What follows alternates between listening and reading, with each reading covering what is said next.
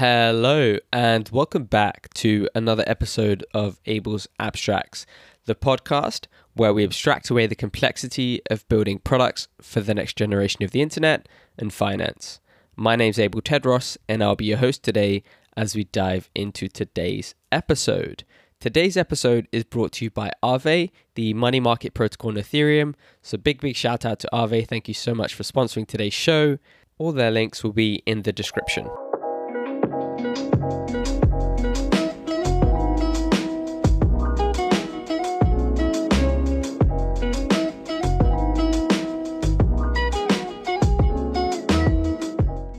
Today, I have a very exciting episode I'd like to share with you all. I managed to sit down with Sergey from the Chainlink project as part of the Blockdown conference, and we spoke about a bunch of different things around blockchain, the future, smart contracts, Oracle, security. I'm very excited for you guys to hear this, so without further ado, enjoy today's episode.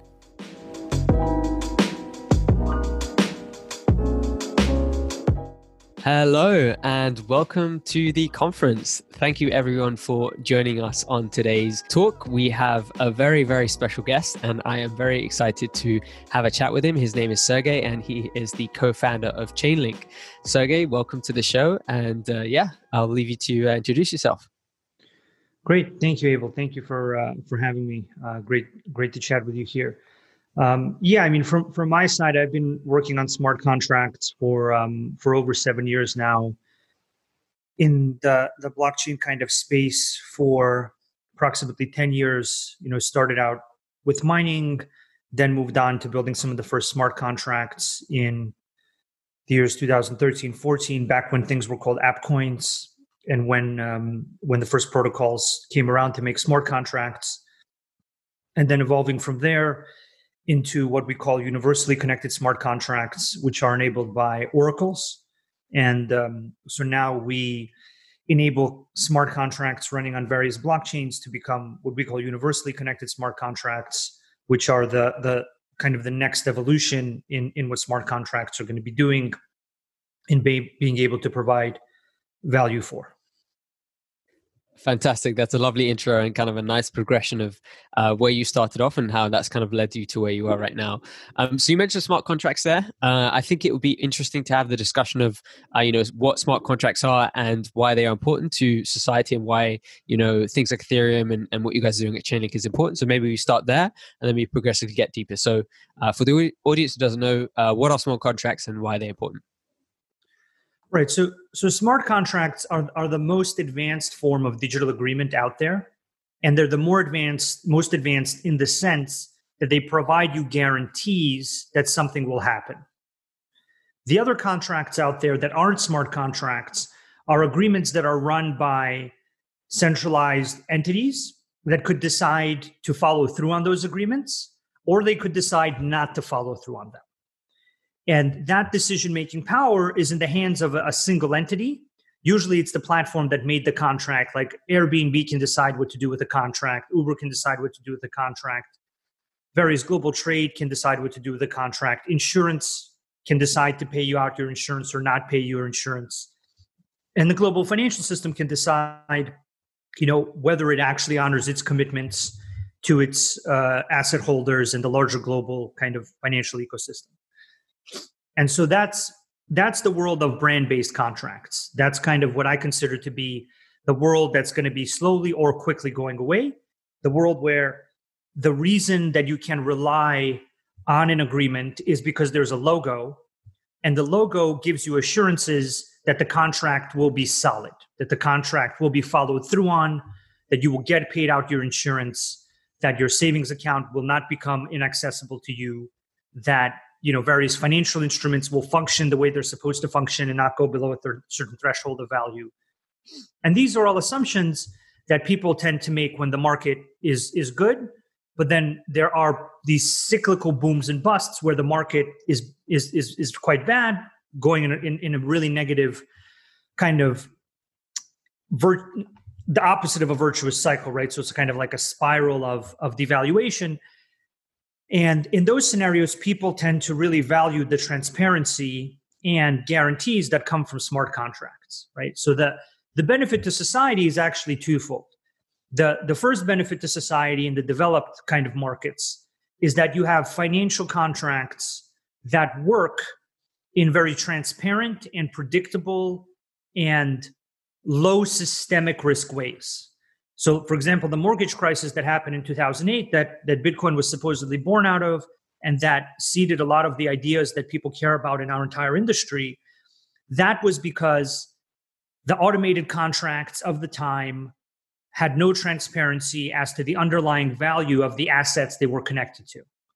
Whereas a smart contract would have illuminated for people what the underlying value was, and you wouldn't have had such a cyclical boom and bust.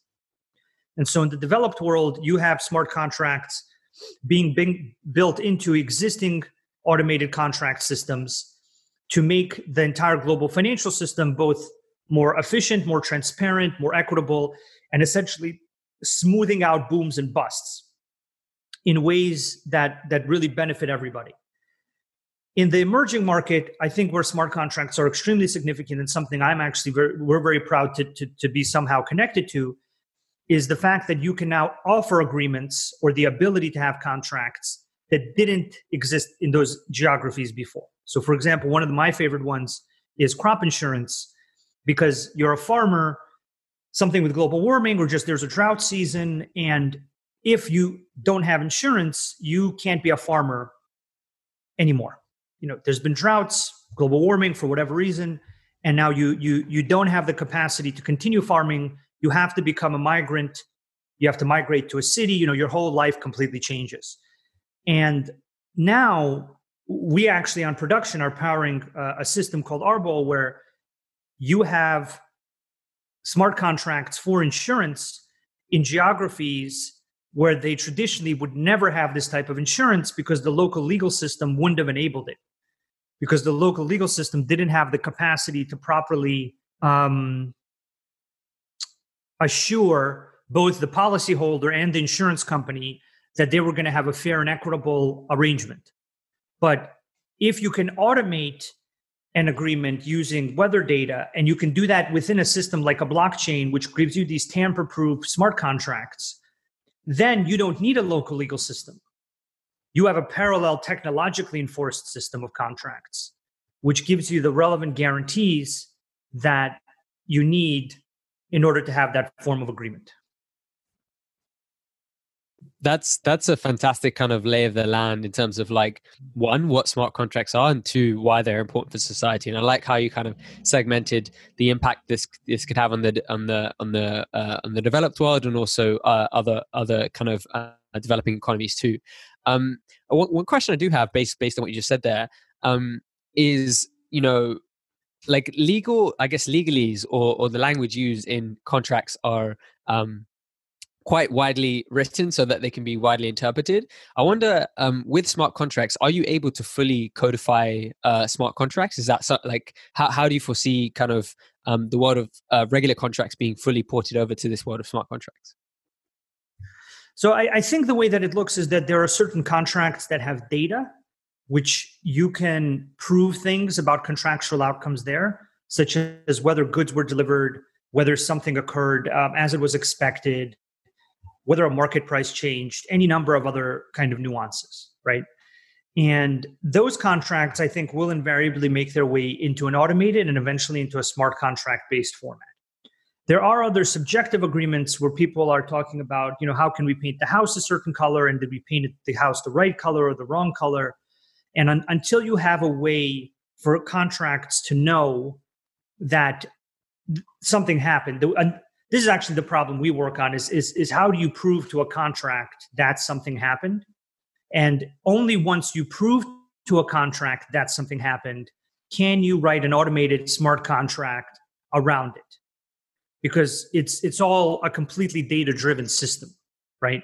So I think that the positive things there are twofold. The first one is that there's more and more data appearing.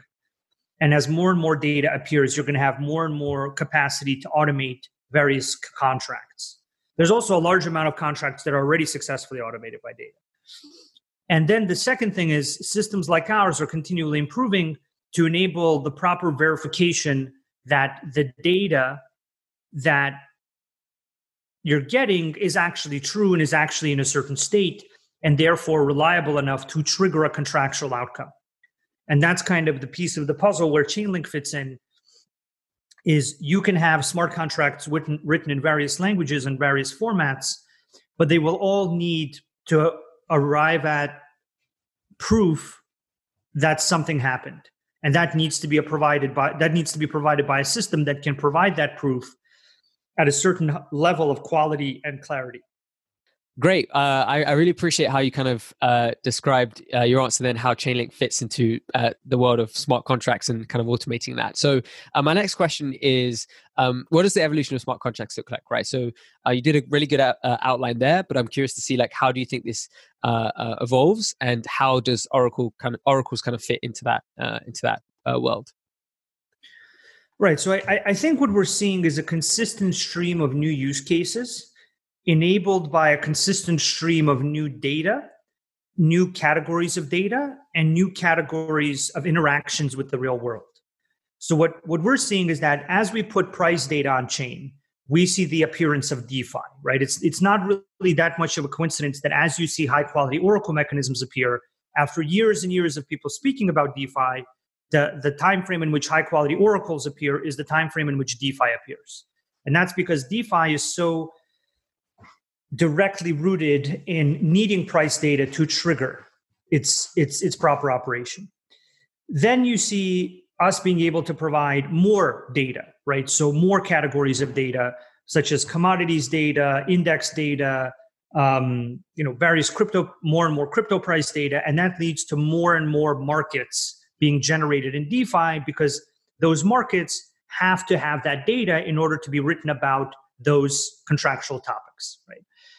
Then you see us um, expanding into things like weather data, and weather data gives birth to a lot of that crop insurance. And I'm very excited to see more and more crop insurance, more and more various real world applications of smart contracts that does two interesting things. It makes that application work, but then it actually brings a lot of new value and usage into smart contract platforms that can eventually be tokenized and used as collateral within DeFi, which is a whole other interesting interesting aspect. But then you also see the provision of uh, verifiable randomness through something called Chainlink VRF. And then you also see us now providing something called proof of reserve. And, and for on chain verifiable randomness, you see a number of games being able to launch or work more fairly towards their users. We've also recently started working more with um, ad platforms that have you know click fraud and the ability to verify what users are doing through an Oracle network actually enables us to solve certain amounts of click fraud with the help of blockchains combined with oracles. And and then you have something called proof of reserve where you where you prove data uh, you prove using using data you prove the status of collateral. You prove the underlying status of collateral whether it's solvent or, or what state it's in. That's very relevant to the previous mortgage example i gave right? Proof of reserve would have would have largely solved the 2008 financial crisis if it had been implemented properly for certain categories of underlying assets and as we put new pieces of data on chain, people build around those new pieces of data and those new resources. And so I, I, think the way that smart contracts evolve is that there's a number of blockchain systems that are focused on scalability because the systems we have are kind of at the limit. And that's a very good thing because it, it means that there's so much usage that people actually want to use these systems that they're at the limit. And so now people are solving scalability, which is the sign of a growing industry and a growing use case. When scalability is solved or solved in the many different ways that it can be solved, I think you're going to see even more use cases appear that were per- previously squeezed out by lack of scalability. Those use cases, you know, the majority of them are going to need various data inputs. And so we are in tandem solving our scalability concerns and making the Chainlink system increasingly more scalable. So I, I, think what you'll see is more scalable smart contract platforms consuming more data. You'll see a variety of use cases across decentralized financial products, insurance, gaming, preventing various types of fraud like click fraud, and and basic added added value systems like proof of uh, reserve. Um, and then I think what you'll see is you'll see uh, a separation between where people want to do their computations. So there's going to be a portion of their computation that they do want to do in a blockchain on a layer one, And there's going to be a portion that they want to do on layer twos and a portion they want to do in Oracle networks around the data. And so eventually you're going to arrive at design patterns where the most scalable, privacy preserving, and secure model is a model where has where you have smart contracts functioning in two environments. You have them functioning within an on-chain layer one environment, and you have them functioning within an Oracle network or some kind of system that does some kind of computation around the data, possibly together with a layer two that lends scalability to the layer one, right? So at, at the end of the day, you arrive um, at a world where you have more scalable systems, you have more data being consumed, and you have a, a variety of different use cases that we consistently see as we make more data and more inputs around which people can build, they consistently do build. And, and the question for us now is just making the right prioritized list of what are the next set of inputs that we're going to provide into the ecosystem. And even more importantly, our community is now starting to provide those inputs on their own. And so as they provide various inputs, you can see a kind of organic, unpredictable growth in what smart contracts can be used for. Yeah, it's it's amazing to see kind of all of this uh, uh, crop up, right? And you you you spoke about it there a little bit in in your answer, talking about DeFi. Um, and I, I I I must say, like there are just an immense amount of DeFi projects using Chainlink, and it's it's incredible to see the adoption of uh, of this project, right? So I'm just curious, um, you know, why are so many of these companies, or, or I should say, projects, uh, using uh, Chainlink? Like, what is the uh, why why are they relying on Chainlink for their data? Like, what is it that Chainlink provides that uh, they can't get anywhere else? Right. So the, I I think the nuance to understand here is that there's two versions of the Oracle problem. There's the easy version, they're solving the easy version, and there's the hard version. And the easy version is let's just build the service and let's have that service transition data from the off chain data world into the on chain world for consumption by contracts. And that's kind of the world in which we built smart contracts for many years over the course of those several years. And we, we basically came to the conclusion years ago that that model is, is not aligned with the reliability and tamper proofness guarantees that smart contracts give. So, smart contracts give a unique tamper proofness and high reliability guarantee because they are operated on a large network of computers. And that's where the state of the contract lives, and that's where the state transitions of the contract occur. And because they occur in these systems like Ethereum and others, on these thousands of nodes, people consider them to be highly reliable, deterministic, tamper-proof, and so on, right? And that's their unique property. So if if you suddenly connect that unique property to a system that's easy to manipulate, easy to easy to break into, easy to basically game, you break the fundamental value of a smart contract. So what what what people have done in the past before you had decentralized oracles like Chainlink was they would basically say, hey, you know, I, I want to expand the capabilities of my smart contract to include external data. But I don't have a system that allows me to do that in a decentralized, tamper proof, highly secure manner. And so I'm just going to build a service, a single server, and I'm going to have it give me data. And I'm going to cross my fingers that nobody asks, and I'm going to hope that it's okay. And you know, hopefully people won't notice. And, and that did work for a certain period of time where the value in DeFi was smaller and the the attention paid to the end-to-end security of a smart contract was less. But now, um, with over 10 billion in DeFi, uh, and with us securing over 4 billion of it through this decentralized Oracle mechanism, what you see is that people become increasingly sensitive to security as the value that's getting secured grows right? So you, you start to see that you you basically have a need for the same type of decentralized computation guarantees that a smart contract gives you extended to the oracle mechanism. And that and, and solving for that is solving for the hard version of the oracle problem. I mean I'll, I'll give you some basic examples. There's some people out there that they have an oracle system. It can't access password protected apis so the only data they could ever get would be free or trial data. And they expect people to trigger billions of dollars in value with free data or trial plan data, right?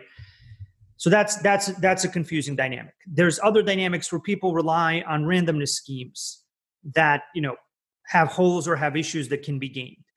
There's other dynamics where the decentralized relationship between the nodes doesn't exist and can't be proven. Sybil resistance can't be proven.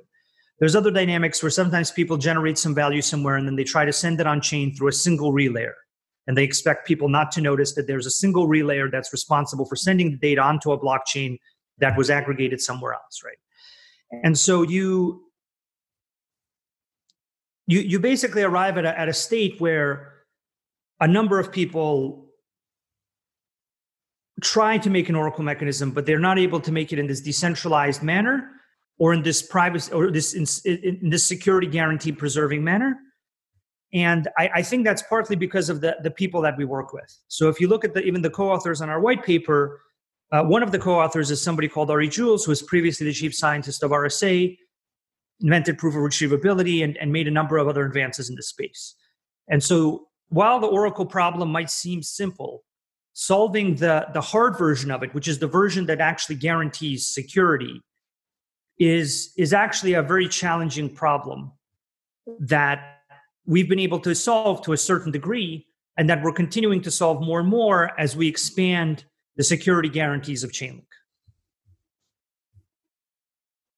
Yeah I, I mean you outlined it pretty well there in terms of like trying to solve it's such a, it's it's such a hard problem to solve this oracle problem and i like how you kind of had the uh the simple version and the hard version and i like how you guys are focusing on the hard version because ultimately that's what's going to enable this world of defi to really that's the version that's going to matter because even mm. if hmm. someone can build an mvp with some version of an oracle nobody who actually gets a security audit or looks into the into in, into the guts of their end-to-end security is going to go towards that. And the people that have historically gone towards that, they've had security failures and hacks and issues.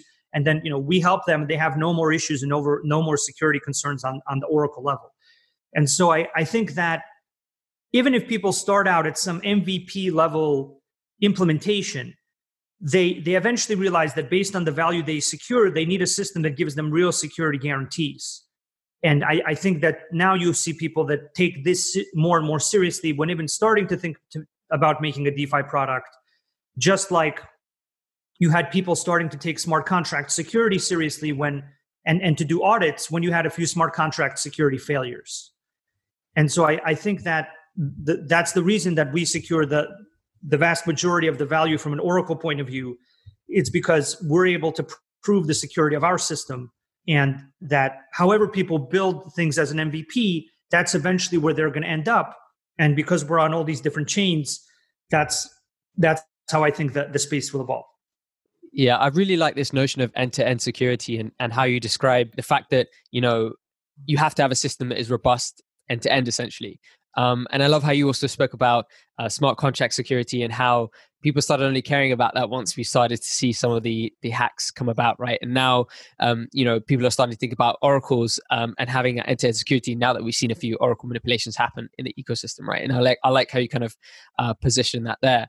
Um, my next question is more around uh, chainlink and how you guys are thinking about how to provide more uh, more data to this ecosystem and additional resources uh, on top of what you guys are already doing. How, how do you foresee uh, that playing out in the future yeah, so I, I think one of one of the strong points of what, what Chainlink is able to do is the flexibility and the choice that it provides to both data providers and the smart contracts consuming the data, right?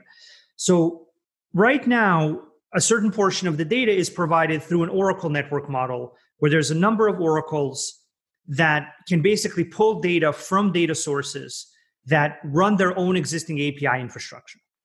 And what this does is it enables the entire universe of APIs to be consumable and usable by smart contracts through an Oracle network without those API providers having to run any additional software. So the the the initial kind of quick win model where you're able to get a lot of data into the blockchain ecosystem and properly provide it to smart contracts is is where the, the API providers don't need to make any changes to their infrastructure. And this is something that Chainlink excels in and therefore is able to pull data from all over the world really efficiently while providing a greater degree of security and assurance. And I think we're going to see a continual increase in the amount of data we provide that way because it's so easy for data providers to get started and it's so easy for the existing data landscape to be made consumable by uh, smart contracts. The, the second dynamic that we're also seeing is that a number of the data providers that are becoming successful selling their data via an API into the Chainlink network are now starting to run their own Chainlink nodes. So, what you're actually seeing is you're seeing a number of both exchanges that want to sell their price data directly, data providers for crypto data, some weather providers, any number of other data providers that we work with. You're seeing more and more of them converting into somebody that's going to run their own Chainlink node. And that's going to give them the benefit of signing data themselves as a data provider, which gives us some added security to users. And it's going to allow them to basically market more effectively into the blockchain ecosystem as hey i'm a data provider running my official Chainlink right so now there's going to be i think more and more data providers running their own official Chainlinks that's something we've been working on uh, in the background with a large number of them and some of the better data providers out there in in the whole world. And i, I think that we, we we actually already have a number of data providers that are feeding data that they sign by running their own Chainlink node into our reference contracts. So I, I think that Chainlink has this very flexible model where you can both include data providers that don't have any need or any desire or or any kind of initial will to change their infrastructure, which is the vast majority of data, data sources. And then you have the ability for data sources that do want to sell their data in a signed format to, in less than a day, get live doing that and selling their data to the many different chains that Chainlink connects into, right? that's that's kind of the first dynamic i think that's going to be important around data the the other dynamic from the other side of how the smart contracts are going to be consuming data and other resources is really against the prioritized list of smart contract use cases so the the, the first the first on that list the first category on that list is defi and these financial products and us providing greater and greater amounts of data at greater and greater scale with greater and greater security guarantees uh, crypto economic guarantees from staking, various circuit breaker guarantees, any number of other security improvements and scalability improvements that allow us to meet the demands of DeFi users. That's the first category. And in that category, you're going to see a mix of we pull data from sources and sources sign data to put it, depending on the source, depending on the requirements of the user. You, you also see the need for a system that is on many different chains all of the chains where DeFi and all of these smart contract types will evolve, which is something that that we're well on the way to doing with over you know 70 announced blockchain partners, a number of integrations in a in in in, in later final stages, a number live, a number kind of ongoing. And then you also see a need for other resources like randomness, proof of reserve, and, and other types of computations that are not really data sources they are the Oracle network providing certain proof about randomness, about reserves. It's basically the Oracle network doing its own valuable value added computations. And these value added computations, I think, are right now in their simplest form of you know, generating verifiable randomness, proof of reserve, you know, basically proving the, the status of an asset somewhere else. And I, I, think that as the use cases become more advanced in insurance, decentralized finance, gaming, you're going to see Chainlink continually releasing new and better um, computations that can be done on the Chainlink network. And that'll eventually evolve into something where the ecosystem can start to define its own computations more and more and more. And within a certain framework, generate those computations with the help of node operators and, and various consultancies and various people that build computations in the format that people want to consume from an Oracle network, right? Um, I also think you're going to see Chainlink feeding data into layer twos, and that's something that's that's that's underway now. And as those become the places where people scale, there will be a large amounts of data we feed in there. And so I, I think you're going to consistently see us feeding more and more data, both in a signed source format and in this easy to access format where just the data gets pulled, more different computations on both different chains and different layer twos. And then in the longer term, I think you can actually see web systems and other systems that consider themselves to be doing highly secure computations, also relying on Chainlink validated data, because that validated data is useful to them as well. But we're starting on the blockchain and smart contract level because the requirements of those contracts in that form of computation is, is just at such a high standard that once you meet the standard of smart contracts for validated data, you've met the highest standard. And therefore, web systems and all the other systems out in the world that need validated data, um, you've met their standard as well. And so that all that needs to happen there is they need to wake up to the usefulness of validated uh, data and definitive truth, which I, I think will happen at some point as users begin to question how those systems work. That's the dream. That's the dream right? Like that was uh, that was really well put in terms of uh you know how you go from where you are to ultimately the dream where this this system is widely used uh, all over the web right? Um sticking kind of with our questions around like the forward facing aspect of of uh, of this project um how do you see defi and like more advanced smart contracts being adopted? You know we spoke a lot about different kind of um, aspects there in your answer but i'd love for us to kind of go deeper into that. You know how do you see defi and more advanced uh, smart contracts being adopted in the future I, think it's actually a very, very hopeful picture because there's a very compelling slow case and there's a very compelling fast case. So the slow case hinges on the fact that our ecosystem has now reached a certain critical mass where there's enough private key holders with enough value, um, over 350 billion in value, with only 10 billion in DeFi, right? That even with only that 10 billion in DeFi, you already see people making successful teams, getting funding to, to grow, and kind of building next generation smart contracts. So I, I think that space has now reached a certain size that you can actually have niche DeFi products that cater to the crypto community that become highly successful at, at, at, at the level of, this, of success that other startups can only, can, can, can only hope to meet, right? So you can now be successful within the smart contract and crypto ecosystem by building something that isn't about generating a token, but is about generating fundamental kind of technological value through smart contracts. And that's different from what you would see three four years ago. So it's it's it's it's definite definite improvement. And in that slow case i think what you'll see is you'll see more of that 350 billion migrating into defi into the defi format. And the values there going from 10 billion to much larger values. And that will float the boat uh, float you know rising tide will float float all the boats related to to how the defi protocols that receive that value will gain a, a, certain percentage of that, right? There's already certain well established lending protocols like Aave. There's already certain well established derivatives uh, protocols like Synthetix and, and other protocols for insurance and various others that take spins on, on those variants and, and, and do something useful as well, right? And so I, I think in the slow case, you see DeFi continuing to grow as more and more of the value flows from private keys that would usually hold crypto into holding crypto in the DeFi format because of the rates of return, you know, the interest rates, and whatever people want to do with these derivatives products and, and, and other products, right? Uh, you know, to that point, for our proof of reserve system, you can actually see that there's over a billion dollars now in Bitcoin that has migrated from not migrated, but but but been replicated within the Ethereum ecosystem to be used within DeFi and really that's that's a very very small percentage. That's not even 1% of, of all the bitcoin that could be migrated into the format that can then allow defi to provide interest rates on that which is just like a no brainer right? So i think that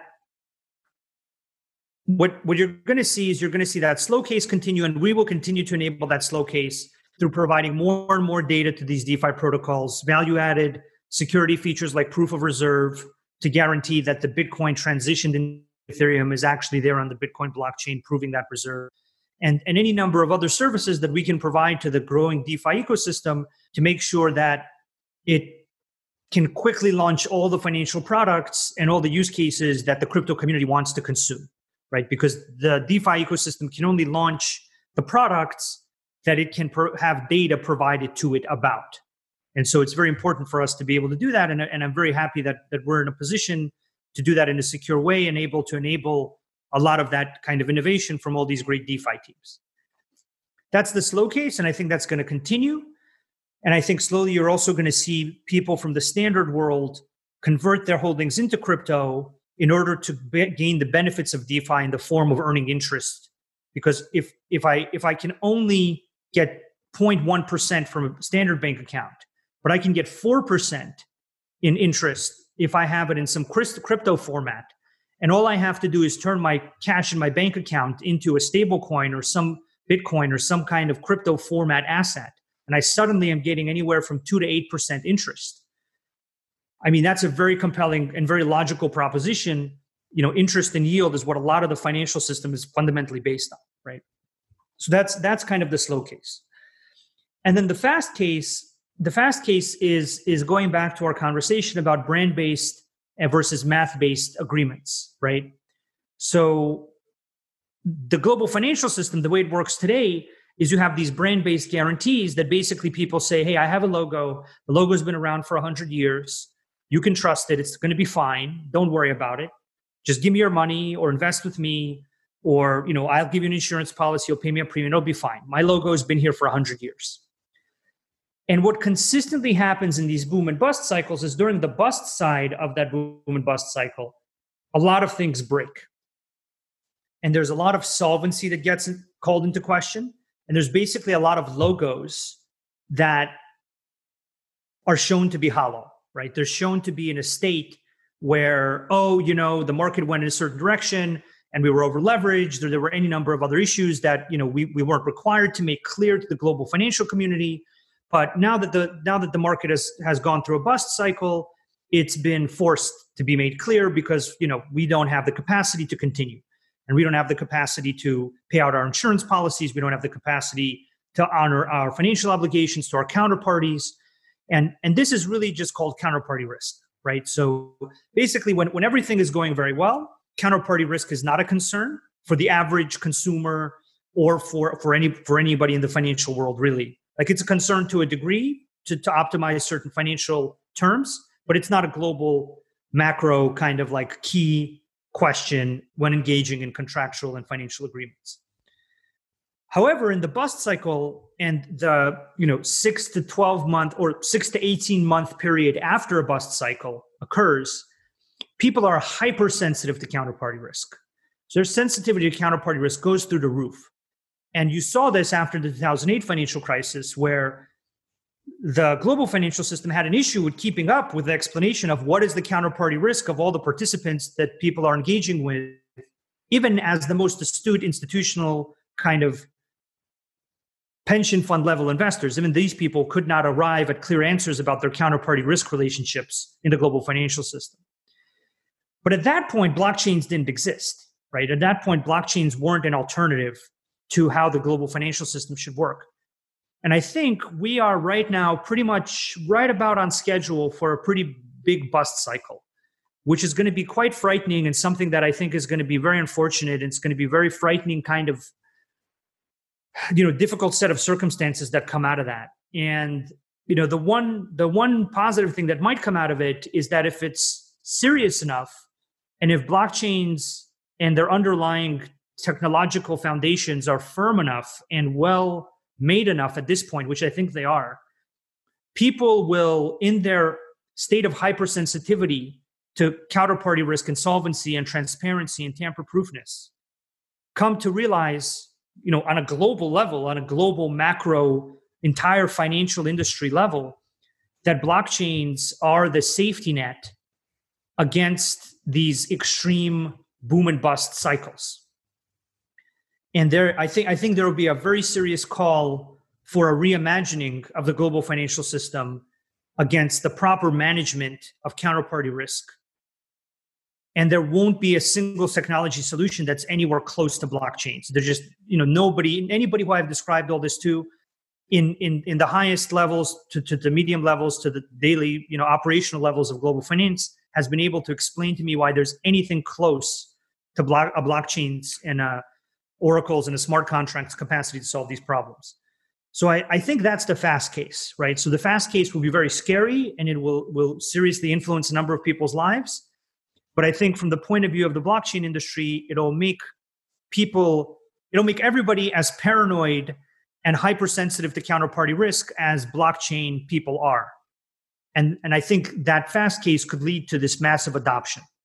Um, and but but even if it doesn't, the slow case is still here. So I, I really think that even though literally year after year I have consistently been the person saying this is the year blockchains will win, this is the year they will gain mainstream adoption.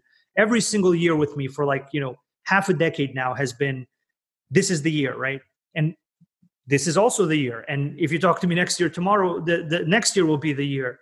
But I, I think I'm I am seeing a definite acceleration on both the slow case where the community can just become successful and provide real value to consumers, and in the fast case where the global financial system sees the value of blockchains and smart contracts and oracles. I love that uh, that that note there where you kind of laid out the slow case, the fast case, um, and this kind of move. And I, I, really hope this this really becomes a case because it, it allows for you know more resilient systems where we go from a trust based system to a verified based system where everything is out there to be verified, right? And um, you know, again, like I said, it will be more resilient system. That was a a wonderful way of describing it. And honestly, I could sit here for, for hours on end and listen to you explain all of these really amazing concepts um, because you you explain them really well. Um, and I, I, I thoroughly enjoyed this conversation, and I realized that you know um, we do have to we are running up on time, uh, but I just want to say a big big thank you to you uh, for spending the time here to describe all of the things that you guys are doing uh, Chainlink, and also just get generally your macro thoughts on how you think uh, the world will change and how smart contracts will play and oracles will play a role in that. So, um, yeah, just want to say a big, big thank you to you. And, and before we wrap up, uh, any kind of final thoughts or anything you want to uh, shout out before we uh, wrap up today's conversation? Yeah, I mean, th- thank you for including me in the conference. I, I appreciate you including me here. Um, um, I, I, guess I really would like to say a big thank you to, to our community and all the people building together uh, with us as both users and people composing high quality systems that rely on Chainlink and the people working with us in our community to help build Chainlink and to help let people know that that it's a useful system that's gonna that's gonna get them to a more secure smart contract. So I, I think that one of the things that I'm really grateful for is that there's this large ecosystem of people in the blockchain community like you, like the people at this conference, who genuinely believe and see a future in what this technology can do for you know society locally, society in emerging markets, society in developed markets, globalization and its acceleration of, of the benefits from that. And I think I'm just kind of very grateful to be working with so many smart people and uh, especially the people in our community which is growing growing kind of rapidly now but i'm i'm very i'm very grateful that there's so many smart people working with us on this i think that's probably what i would say and that is a wonderful note to end this conversation. Sergey, it's been my absolute pleasure. Thank you so much for spending the time. And I look forward to doing this again sometime soon. My pleasure. Thank you very much.